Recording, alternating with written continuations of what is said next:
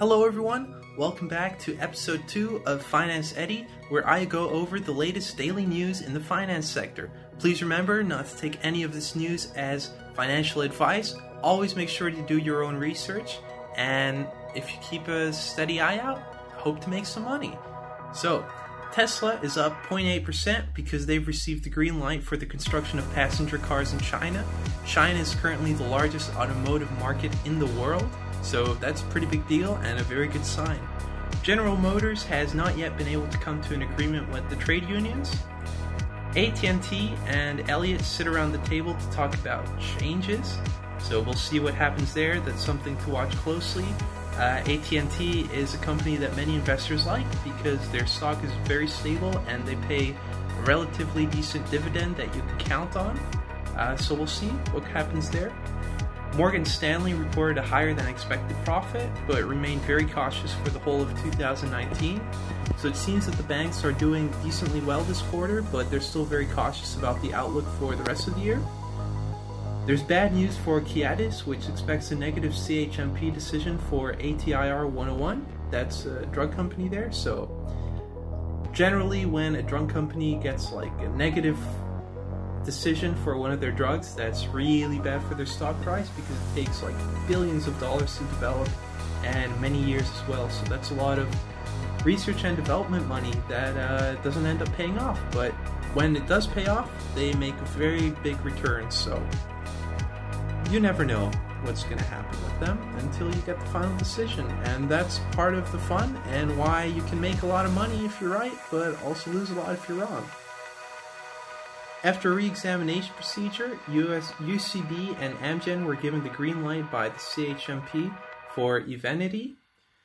Oxurion's business update is in line with expectations. Shurgard won a building permit for a new storage facility in Berlin. Belron wants to raise 700 to 750 million euros via a new term loan.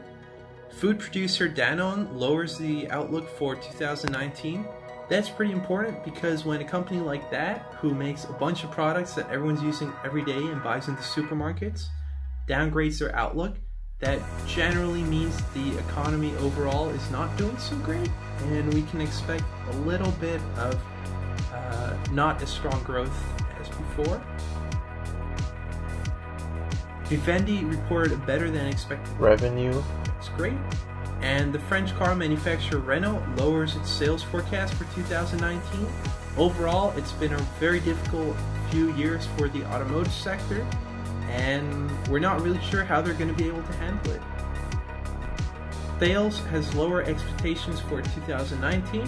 Accor Hotels sharpens the expectations for 2019. Volvo reports a sharp decline in orders for heavy trucks, so once again, more evidence that points to the automotive sector really struggling right now, and there's no real plan with them to uh, actually recover from it. And remember that a bunch of new regulations are going to come into effect, especially in Europe, that will hit them very hard, and it means that the average grams of CO2 that their cars are producing has to be lower than before which basically means that there should be a big uptick in their electric vehicle production. But, you know, we never know until it's all said and done. So if they're able to survive for so long, they car companies have some of the best engineers in the world. Maybe someone pulls a rabbit out of the hat. We'll see. Yara starts with a repurchase of its own shares, and Cathay Pacific Airways has lowered its forecast for the year. Saudi Arabia has postponed the IPO of the oil company Aramco again.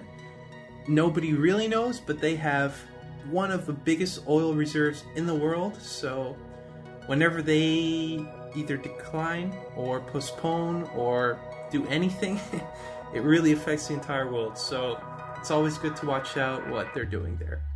Anyway, Thanks for watching episode 2 of Finance Eddie.